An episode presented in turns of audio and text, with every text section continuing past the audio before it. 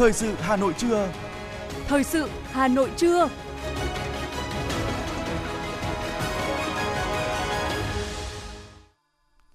Kính chào quý vị và các bạn. Bây giờ là chương trình thời sự của Đài Phát thanh và Truyền hình Hà Nội. Chương trình trưa nay Chủ nhật ngày 25 tháng 9 có những nội dung chính sau đây. Chủ tịch nước Nguyễn Xuân Phúc lên đường sang Nhật Bản dự lễ quốc tang cố Thủ tướng Nhật Bản Abe Shinzo. Bộ trưởng Bộ Giáo dục và Đào tạo Nguyễn Kim Sơn thăm và làm việc tại Hoa Kỳ. Tổng cục Khí tượng Thủy văn họp trực tuyến với chuyên gia trước tình hình bão Noru tăng mạnh. Việt Nam điểm đến du lịch mùa đông hàng đầu của người Đức. Phần tin thế giới có những sự kiện nổi bật. Triều Tiên bắn tên lửa đạn đạo trước chuyến thăm của bà Kamala Harris. Bão Talas đổ bộ Nhật Bản, ít nhất hai người thiệt mạng. Và sau đây là nội dung chi tiết. Thưa quý vị và các bạn, sáng nay, Chủ tịch nước Nguyễn Xuân Phúc và đoàn đại biểu cấp cao Đảng, Nhà nước đã rời sân bay quốc tế Nội Bài lên đường sang Nhật Bản dự lễ quốc tang cố Thủ tướng Nhật Bản Abe Shinzo tại thủ đô Tokyo từ ngày 25 đến ngày 28 tháng 9 năm 2022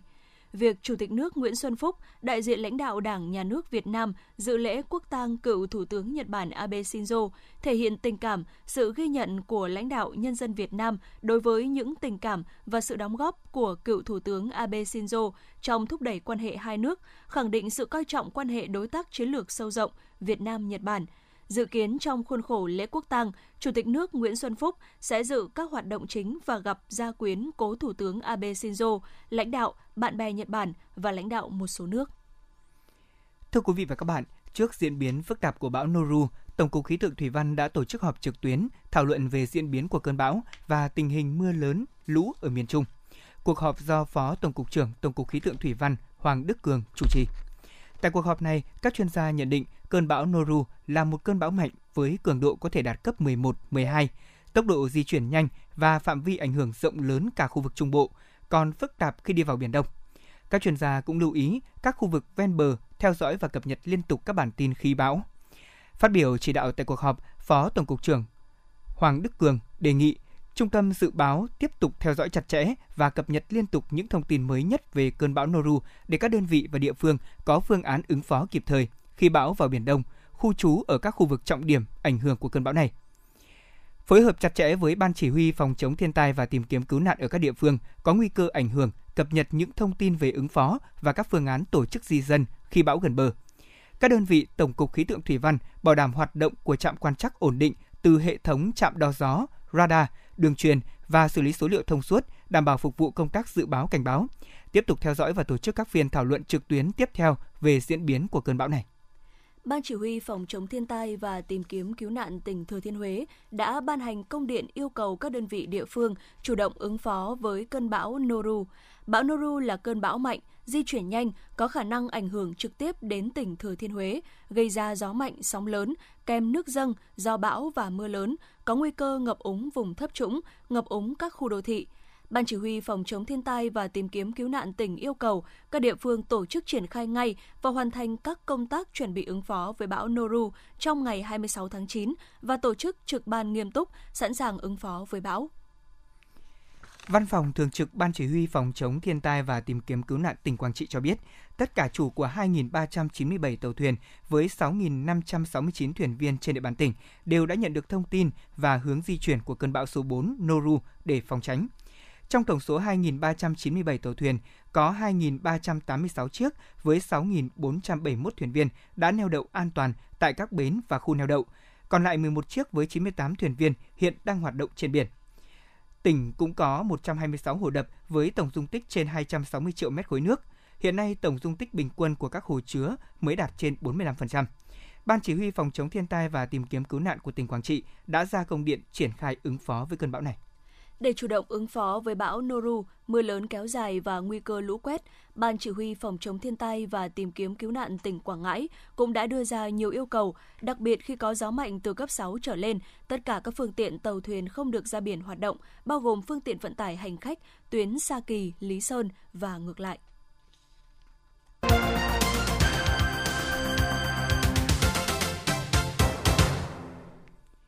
Những thông tin kinh tế sẽ tiếp nối chương trình hôm nay. Thưa quý vị các bạn, sau một năm gián đoạn, Đại hội Sale và Marketing toàn quốc và hội nghị cấp cao các giám đốc sale và marketing sẽ trở lại vào hai ngày 18 và 19 tháng 11 năm 2022 tại trường Đại học VinUni Hà Nội với chủ đề được coi là xu hướng hết sức quan trọng Digital X, trải nghiệm số trong chiến lược sale và marketing. Thông tin trên được ban tổ chức đưa ra tại cuộc họp báo trước thềm hội nghị và lễ ký kết hợp tác chiến lược giữa các đối tác quan trọng. Mời quý vị và các bạn cùng nghe phản ánh của phóng viên Như Hoài. Sự kiện quy tụ gần 70 diễn giả, học giả, chuyên gia hàng đầu trong lĩnh vực sale và marketing tại Việt Nam và quốc tế.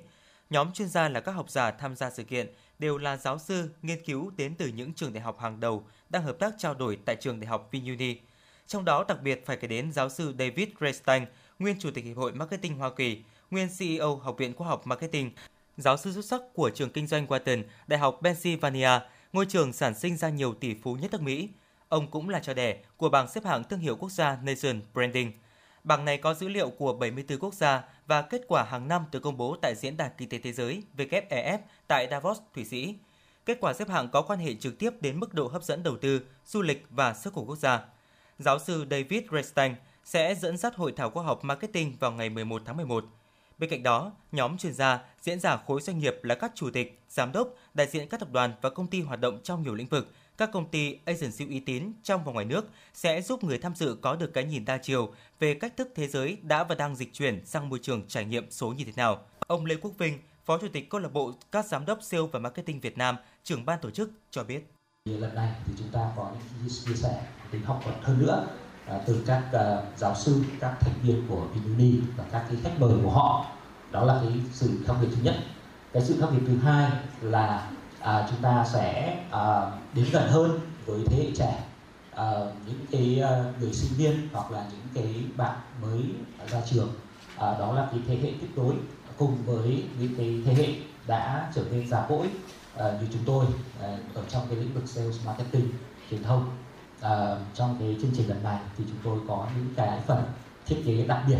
à, để kết nối với à, với giới trẻ à, chúng tôi gọi là cái phần này là tiếng nói của người trẻ. Đó là sự đối thoại giữa các thế hệ à, làm sales marketing à, khác nhau. VSM Camp và CSMO Summit 2022 cũng đánh dấu sự hợp tác đầu tiên giữa trường đại học VinUni và diễn đàn lớn nhất trong ngành sale và marketing Việt Nam với tư cách là đối tác học thuật. Bên cạnh việc là địa điểm tổ chức chương trình năm nay, VinUni còn đóng góp cho sự kiện những phiên tọa đàm, thảo luận và workshop đến từ những giáo sư danh giá của trường – Phó giáo sư tiến sĩ Vũ Anh Dũng, Viện trưởng Viện Khoa học Giáo dục Khai Phóng, kiêm Viện trưởng Viện Kinh doanh Quản trị, Trường Đại học VinUni cho biết, đây cũng là cơ hội để các doanh nghiệp cập nhật xu hướng và những hiểu biết chuyên ngành từ các giáo sư và nhà nghiên cứu trên toàn thế giới. Các giáo sư của VinUni sẽ mang đến những phần tham luận dưới góc nhìn học thuật, hài hòa với tính thực tiễn nhằm giải đáp những câu hỏi mà chủ đề của năm nay đặt ra. Đây là một dịp rất tốt để sinh viên của VinUni cũng như là sinh viên và các học sinh cuối cấp ở Việt Nam nói chung có cơ hội được tiếp cận học hỏi những kiến thức thực tiễn từ các chuyên gia hàng đầu trong ngành có cơ hội tiếp cận mạng lưới lớn nhất Việt Nam về sale và marketing, có cơ hội về định hướng nghề nghiệp tương lai, cũng như có cơ hội chia sẻ quan điểm và góc nhìn của giới trẻ và uh, về trải nghiệm số cũng như nghề nghiệp về sale và marketing. Đại hội Sale và Marketing toàn quốc VSM Camp và Hội nghị cấp cao các giám đốc Sale và Marketing CSMO Summit 2022 là sự kiện chuyên ngành Sale, Marketing, Quảng cáo và Truyền thông thường niên có quy mô lớn nhất Việt Nam do CSMO Việt Nam và công ty Lepros tổ chức. Sự kiện mở ra một sân chơi giúp kết nối người trong ngành, nâng cao năng lực chuyên môn và bắt kịp xu thế chung của thế giới. Sau năm mùa tổ chức thành công rực rỡ và đón nhận nhiều phản hồi tích cực, Đại hội Sale và Marketing toàn quốc VSMCAM và Hội nghị cấp cao các giám đốc Sale và Marketing CSMO Summit 2022 hứa hẹn sẽ trở thành sự kiện được mong chờ nhất trong năm của ngành Sale và Marketing Việt Nam.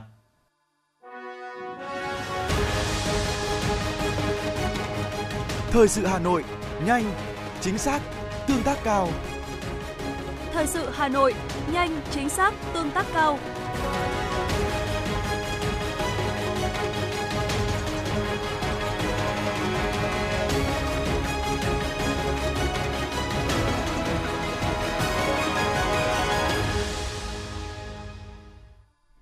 Thưa quý vị và các bạn, tại báo cáo thị trường bất động sản 8 tháng năm 2022, Kênh thông tin bất động sản, bất động sản.com.vn cho biết, mức độ quan tâm đến bất động sản thành phố Hồ Chí Minh tăng 17% so với cùng kỳ năm 2021, trong khi tại Hà Nội là 4%. Từ đầu năm 2022, dòng tiền đầu tư vào bất động sản có xu hướng dịch chuyển từ Nam ra Bắc và miền Trung. Tuy nhiên, hiện dòng tiền đang có xu hướng quay lại khu vực phía Nam khi nhu cầu tìm kiếm bất động sản đang tăng mạnh ở hầu hết các loại hình. Cụ thể, mức độ tìm kiếm chung cư tại thành phố Hồ Chí Minh tăng 17%, nhà riêng tăng 9% và đất nền tăng 8%.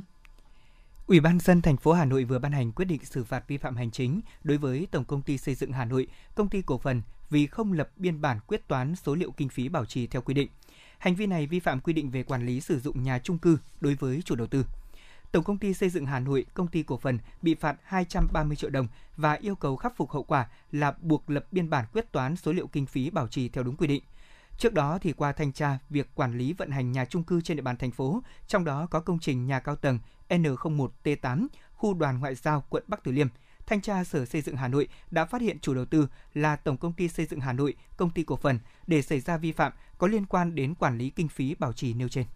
Thưa quý vị và các bạn, Tại Hà Nội, tình trạng chậm bàn giao quỹ bảo trì là mầm mống mâu thuẫn tại các trung cư. Điều này đặt ra các cơ quan chức năng cần nắm bắt sửa đổi các văn bản liên quan để tiếp tục hoàn thiện hành lang pháp lý, chặt ngòi nổ xung đột trong bàn giao quỹ bảo trì, giải quyết triệt để xử lý các tranh chấp mâu thuẫn bên trong nhà trung cư, phản ánh của phóng viên thời sự. Phường Xuân Tảo, quận Bắc Từ Liêm, Hà Nội có tới 29 khu trung cư cao tầng thường xuyên xảy ra tranh chấp khiếu kiện giữa cư dân và chủ đầu tư. Trong đó nổi cộm nhất là việc chậm bàn giao quỹ bảo trì 2% từ chủ đầu tư cho các cư dân.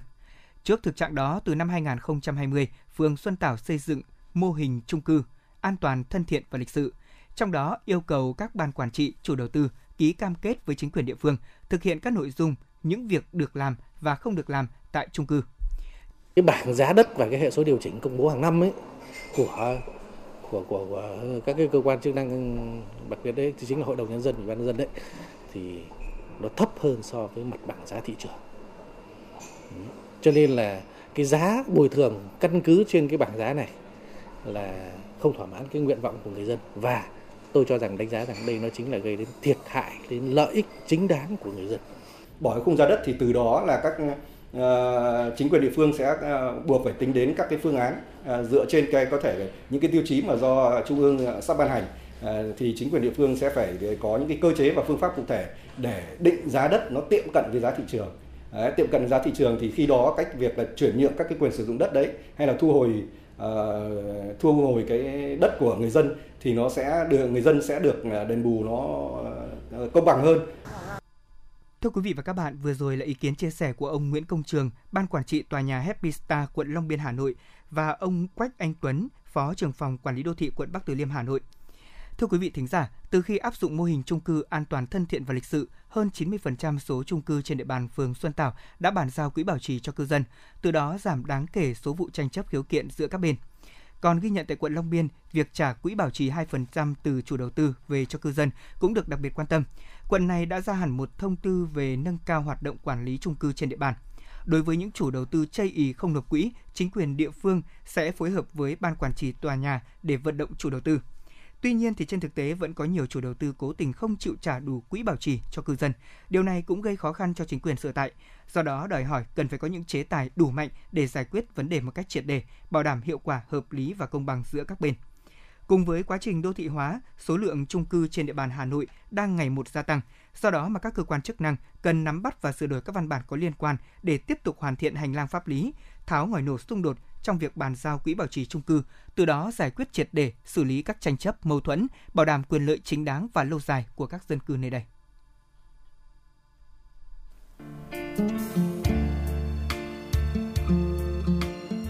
Giải báo chí về phát triển văn hóa và xây dựng người Hà Nội thanh lịch văn minh lần thứ 5 năm 2022 được tuyển chọn và trao cho các tác giả, nhóm tác giả, tác phẩm báo chí xuất sắc viết về phát triển văn hóa, xây dựng người Hà Nội thanh lịch văn minh giai đoạn 2021-2025 tuyên truyền về vị trí, vai trò, tầm quan trọng của văn hóa đối với sự phát triển toàn diện, bền vững của thủ đô, đổi mới công tác lãnh đạo chỉ đạo, điều hành, đẩy mạnh cải cách hành chính, đề cao vai trò tiên phong, gương mẫu của cán bộ lãnh đạo, nhất là người đứng đầu. Những kết quả nổi bật trong việc thực hiện chương trình số 06 của Thành ủy khóa 17 về phát triển văn hóa, nâng cao chất lượng nguồn nhân lực, xây dựng người Hà Nội thanh lịch văn minh giai đoạn 2021-2025 Nghị quyết số 09 ngày 22 tháng 2 năm 2022 của Thành ủy về phát triển công nghiệp văn hóa trên địa bàn thủ đô giai đoạn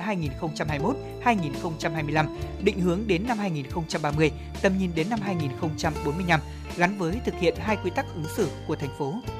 phản ánh gương điển hình tập thể cá nhân, mô hình mới, cách làm hay, đạt hiệu quả tích cực trong phát triển văn hóa, xây dựng người Hà Nội thanh lịch văn minh. Những khó khăn bất cập, những biểu hiện tiêu cực, các vấn đề còn tồn động trong phát triển văn hóa thủ đô và việc thực hiện hai quy tắc ứng xử của thành phố.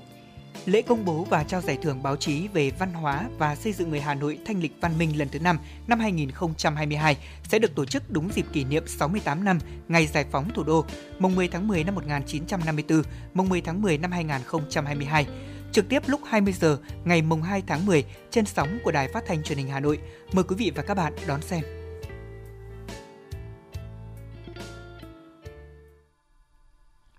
Theo là những thông tin đáng chú ý khác. Thưa quý vị, sáng nay theo giờ Hà Nội, đoàn công tác của Bộ trưởng Bộ Giáo dục và Đào tạo Nguyễn Kim Sơn đã kết thúc tốt đẹp chuyến thăm và làm việc với các tổ chức giáo dục hàng đầu Mỹ. Bên cạnh hoạt động chính tham dự hội nghị thượng đỉnh về tái thiết giáo dục, Bộ trưởng Nguyễn Kim Sơn và các thành viên trong đoàn đã có cuộc gặp song phương với Bộ trưởng Bộ Giáo dục Hoa Kỳ, Giám đốc Giáo dục Toàn cầu của Ngân hàng Thế giới, đại diện tập đoàn Microsoft và Đại học New York – Đánh giá về kết quả của chuyến thăm và làm việc tại Hoa Kỳ từ ngày 19 đến ngày 24 tháng 9, Bộ trưởng Nguyễn Kim Sơn cho rằng còn quá sớm để nói về kết quả của các cuộc thảo luận, song với rất nhiều thảo luận được ký kết với các tổ chức giáo dục hàng đầu của Hoa Kỳ, chuyến công tác này sẽ đẩy mạnh hơn nữa những mục tiêu đổi mới giáo dục của Việt Nam, trong đó tập trung vào vấn đề đào tạo nguồn nhân lực chất lượng cao, đẩy mạnh hợp tác trong lĩnh vực khoa học, kiểm tra đánh giá, bởi đây là một phần quan trọng trong đổi mới giáo dục phổ thông và giáo dục đại học. Chuyến thăm và làm việc tại Hoa Kỳ của Bộ trưởng Nguyễn Kim Sơn và đoàn công tác sẽ thúc đẩy thắt chặt hơn nữa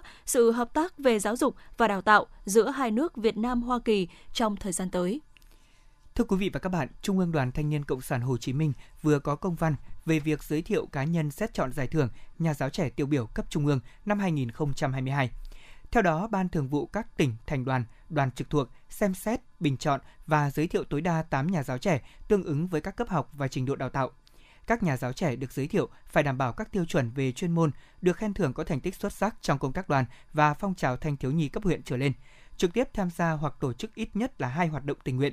Đặc biệt là nhà giáo trẻ đang công tác tại vùng sâu, vùng xa, vùng đặc biệt khó khăn, biên giới, hải đảo, đang kiêm nhiệm công tác đoàn và hội. Lễ tuyên dương nhà giáo trẻ tiêu biểu cấp trung ương năm 2022 dự kiến tổ chức vào ngày 19 tháng 11 năm 2022. Phó Thủ tướng Chính phủ Vũ Đức Đam vừa ký quyết định thành lập trường Đại học Luật là trường đại học thành viên của Đại học Quốc gia Hà Nội trên cơ sở khoa luật trực thuộc Đại học Quốc gia Hà Nội. Trường Đại học Luật có trụ sở chính tại thành phố Hà Nội. Trường Đại học Luật là cơ sở giáo dục đại học công lập, thực hiện tự chủ theo quy định của pháp luật, có tư cách pháp nhân, con dấu và tài khoản riêng, chịu sự quản lý trực tiếp của Đại học Quốc gia Hà Nội, quản lý nhà nước về giáo dục đại học của Bộ Giáo dục và Đào tạo và quản lý theo lãnh thổ của Ủy ban nhân dân thành phố Hà Nội trường đại học luật hoạt động theo quy định của luật giáo dục đại học và luật sửa đổi bổ sung một số điều của luật giáo dục đại học, Nghị định số 186 của Chính phủ về Đại học Quốc gia, Nghị định số 46 của Chính phủ quy định về điều kiện đầu tư và hoạt động trong lĩnh vực giáo dục. Thưa quý vị, đến thời điểm này thì khoảng 80% thí sinh trúng tuyển đợt 1 đã xác nhận nhập học và lên hệ thống tuyển sinh chung của Bộ Giáo dục Đào tạo. Ở rất nhiều trường đã công bố xét tuyển bổ sung nhiều chỉ tiêu. Theo thống kê của Bộ Giáo dục và Đào tạo, đến thời điểm này, khoảng 80% thí sinh trúng tuyển đợt 1 đã xác nhận nhập học lên hệ thống tuyển sinh chung. Dù chưa đến hạn kết thúc là ngày 30 tháng 9, thế nhưng ngay từ bây giờ thì rất nhiều trường đã công bố xét tuyển bổ sung nhiều chỉ tiêu.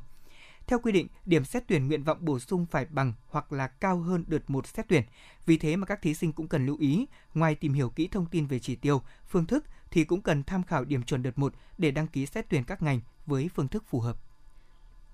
Mời quý vị và các bạn nghe tiếp phần tin. Bộ Văn hóa Thể thao và Du lịch vừa đăng tải lên cổng thông tin điện tử dự thảo thông tư quy định tiêu chí phân loại phim, hướng dẫn thực hiện cảnh báo và hiển thị mức phân loại phim để lấy ý kiến góp ý của các tổ chức cá nhân, chuyên gia người hoạt động điện ảnh. Dự thảo thông tư gồm 6 điều áp dụng đối với cơ quan tổ chức cá nhân Việt Nam tham gia hoạt động phổ biến phim ở Việt Nam, tổ chức cá nhân nước ngoài tham gia hoạt động phổ biến phim tại Việt Nam và cơ quan quản lý nhà nước về điện ảnh, cơ quan tổ chức cá nhân có liên quan đến hoạt động phổ biến phim. Dự thảo thông tư cũng nêu rõ các nội dung cần đánh giá khi phân loại, hiệu lực thi hành, trách nhiệm tổ chức thực hiện.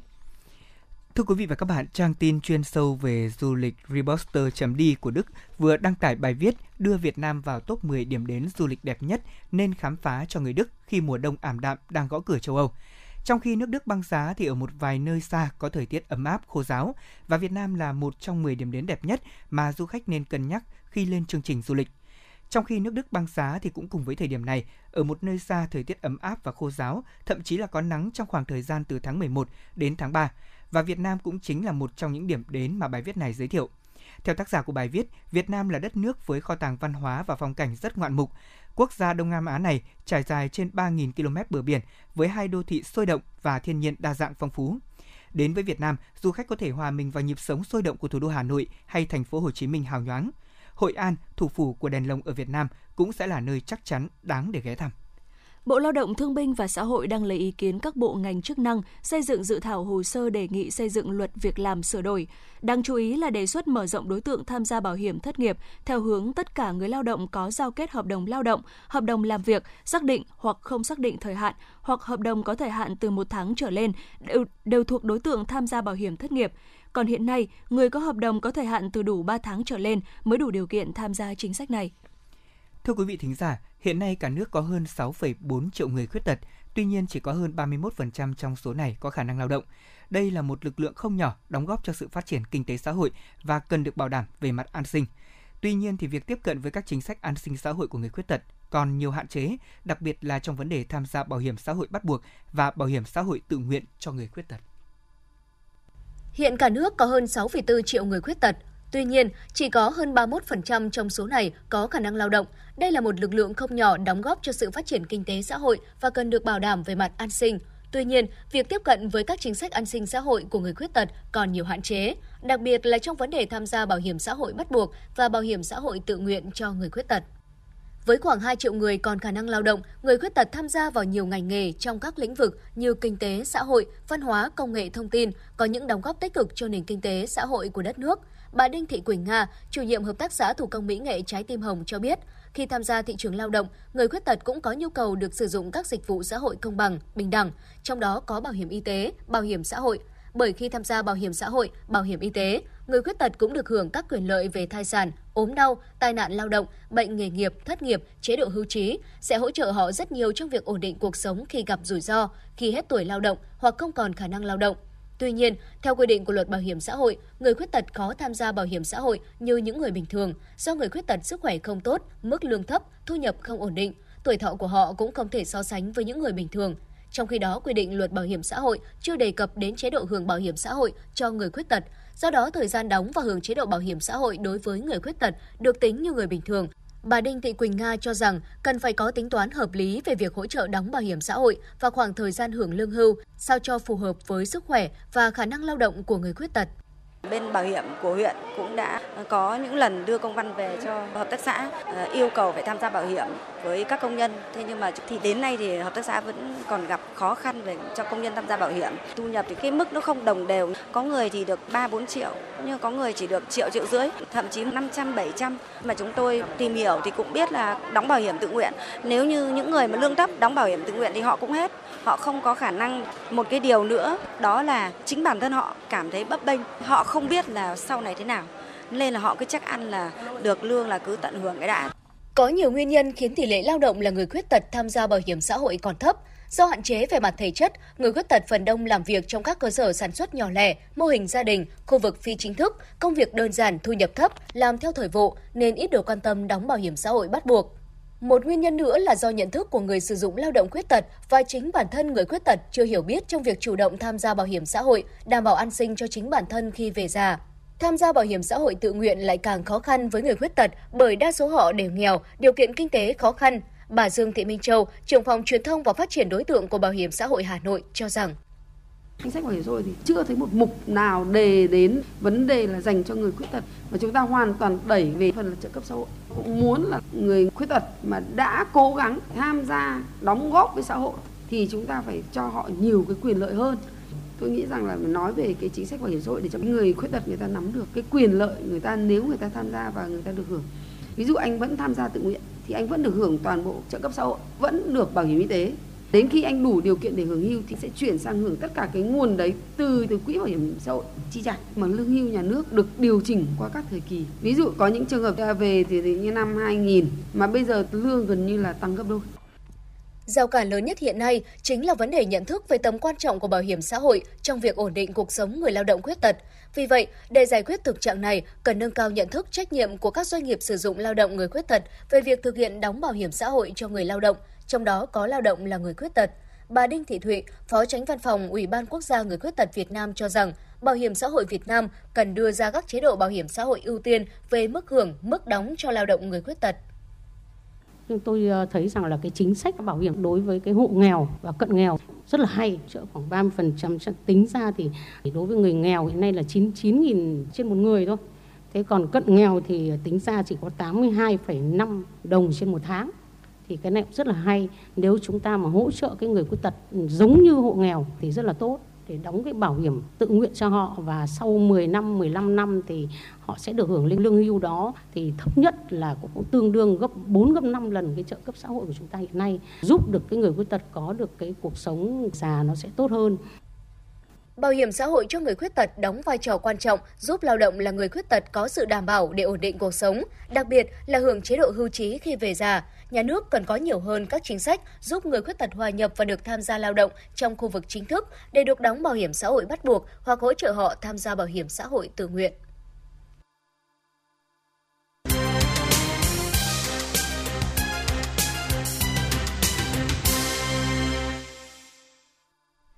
Quý vị và các bạn đang nghe chương trình thời sự của Đài Phát thanh và Truyền hình Hà Nội. Phần tin thế giới sẽ tiếp nối chương trình. Triều Tiên đã phóng một tên lửa đạn đạo không xác định ra vùng biển ngoài khơi phía đông nước này sáng nay. Tham mưu trưởng Liên quân Hàn Quốc cho biết, Bộ trưởng Quốc phòng Nhật Bản Yasukazu Hamada cho biết, Nhật Bản ước tính tên lửa này đạt độ cao tối đa là 50 km và có thể đã bay theo quỹ đạo bất thường, cũng theo ông Hamada, tên lửa đã rơi bên ngoài vùng đặc quyền kinh tế của Nhật Bản và không có báo cáo nào về vấn đề giao thông hàng hải hoặc hàng không. Bộ Quốc phòng Nga cho biết, Hải quân của Nga và Trung Quốc đã tiến hành một cuộc tuần tra chung ở Thái Bình Dương. Trong quá trình tuần tra thì hai bên đã tiến hành một loạt các cuộc huấn luyện bao gồm tìm kiếm và cứu nạn hàng hải cũng như huấn luyện phòng không và chống tàu ngầm. Cuộc tuần tra bao phủ hơn 3.000 hải lý. Hơn 2 tháng kể từ khi chính phủ của Thủ tướng Mario Draghi tuyên bố từ chức, các lực lượng chính trị và cử tri Italy đã sẵn sàng để tham gia cuộc bầu cử quốc hội nhiệm kỳ 2022-2027 diễn ra vào ngày 25 tháng 9. Các lực lượng chức năng của Syria đã tìm thấy thi thể của 89 người thiệt mạng trong vụ tàu chở người di cư khởi hành từ Liban bị chìm ở ngoài khơi bờ biển Syria. Hiện nay thì quân đội của Liban thông báo đã bắt giữ một đối tượng tình nghi trong đường dây buôn người gây ra một trong những thảm họa đám thuyền lớn nhất ở khu vực phía đông của Địa Trung Hải. Ít nhất hai người thiệt mạng, hàng chục nghìn hộ gia đình bị ảnh hưởng khi bão Talas đổ bộ miền Trung Nhật Bản vào hôm qua. Thành phố Shizuoka, tây nam thủ đô Tokyo, chịu ảnh hưởng nặng nề khi ghi nhận lượng mưa kỷ lục 417 mm. Mưa to gây lở đất, tắc nghẽn giao thông, khoảng 120.000 hộ gia đình bị mất điện. Thành phố Yokohama đã ban hành cảnh báo sơ tán với khoảng 3.000 người dân trong khu vực. Cơ quan chức năng Nhật Bản kêu gọi người dân tiếp tục cảnh giác với sạt lở đất và lũ lụt. Cơ quan hàng không và vũ trụ Mỹ NASA đã quyết định không phóng tàu vũ trụ Orion lên mặt trăng vào ngày 27 tháng 9 tới như đã dự kiến trước đó. Quyết định này được đưa ra sau cuộc họp của ban phụ trách sứ mệnh Artemis 1 do lo ngại ảnh hưởng của cơn bão nhiệt đới Ian đang di chuyển về phía Cuba và bang Florida của Mỹ. NASA cho biết là các chuyên gia của cơ quan này sẽ tiếp tục theo dõi những diễn biến mới của cơn bão này để đưa ra quyết định tiếp theo.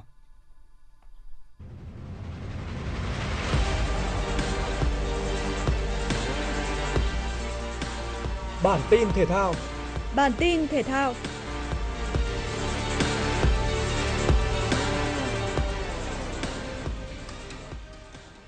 Tại vòng 7 giải bóng đá nữ vô địch quốc gia 2022, Hà Nội 1 buộc phải giành chiến thắng trước Thái Nguyên TNT nếu không muốn bị bỏ lại trong cuộc đua vô địch.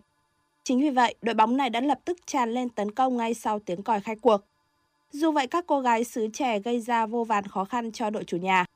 Tuy vậy, đúng vào phút bù giờ của hiệp 1, Hải Yến thoát xuống bên cánh trái trước khi có đường trả ngược chuẩn xác để Vũ Thị Hoa dứt điểm tung lưới Thái Nguyên TNT mở tỷ số trận đấu. Bước sang hiệp 2, từ pha tạt bóng đẹp mắt của Vũ Thị Hoa, Hải Yến bật cao đánh đầu ấn định chiến thắng chung cuộc 2-0 cho Hà Nội 1. Trong khi đó, trận đấu cuối cùng của lượt đi giải bóng đá nữ vô địch quốc gia 2022 là cuộc đọ sức giữa thành phố Hồ Chí Minh 1 và Phong Phú Hà Nam. Đại diện phía Nam thể hiện rõ tham vọng giành chiến thắng bằng một thế trận tấn công giàu tốc độ ngay sau tiếng còi khai cuộc. Lợi thế trên sân sớm được cô trò huấn viên đoàn thị Kim Chi cụ thể hóa bằng bàn mở tỷ số của Trần Nguyễn Bảo Châu. Phút thứ 26, pha khống chế bóng của cầu thủ áo vàng tạo điều kiện để Trần Thị Thu Thảo sút xa đẹp mắt, ấn định tỷ số chung cuộc 2-0. Chiến thắng này giúp thành phố Hồ Chí Minh 1 trở thành nhà vô địch giai đoạn lượt đi giải bóng đá nữ vô địch quốc gia 2022. Theo Trung tâm Dự báo Khí tượng Thủy văn Quốc gia, hôm nay khu vực từ Thanh Hóa đến Quảng Bình đã có mưa vừa mưa to, có nơi mưa rất to. Khu vực từ Đà Nẵng đến Bình Thuận, Tây Nguyên, Nam Bộ có mưa rào và rông. Thời tiết thủ đô Hà Nội sáng sớm chiều tối nay có mưa vừa, có nơi mưa to và rông, gió đông bắc đến đông cấp 2, cấp 3. Trong mưa rông có khả năng xảy ra lốc xét và gió giật mạnh. Nhiệt độ thấp nhất từ 24 đến 26 độ, nhiệt độ cao nhất từ 29 đến 31 độ, có nơi trên 31 độ. Quý vị và các bạn vừa nghe chương trình thời sự của Đài Phát thanh Truyền hình Hà Nội, chỉ đạo nội dung Nguyễn Kim Khiêm, chỉ đạo sản xuất Nguyễn Tiến Dũng, tổ chức sản xuất Xuân Luyến. Chương trình do biên tập viên Thủy Trì, phát thanh viên Lê Thông Thu Minh cùng kỹ thuật viên Kim Thoa thực hiện. Kính chào tạm biệt và hẹn gặp lại quý vị trong chương trình thời sự 19 giờ tối nay.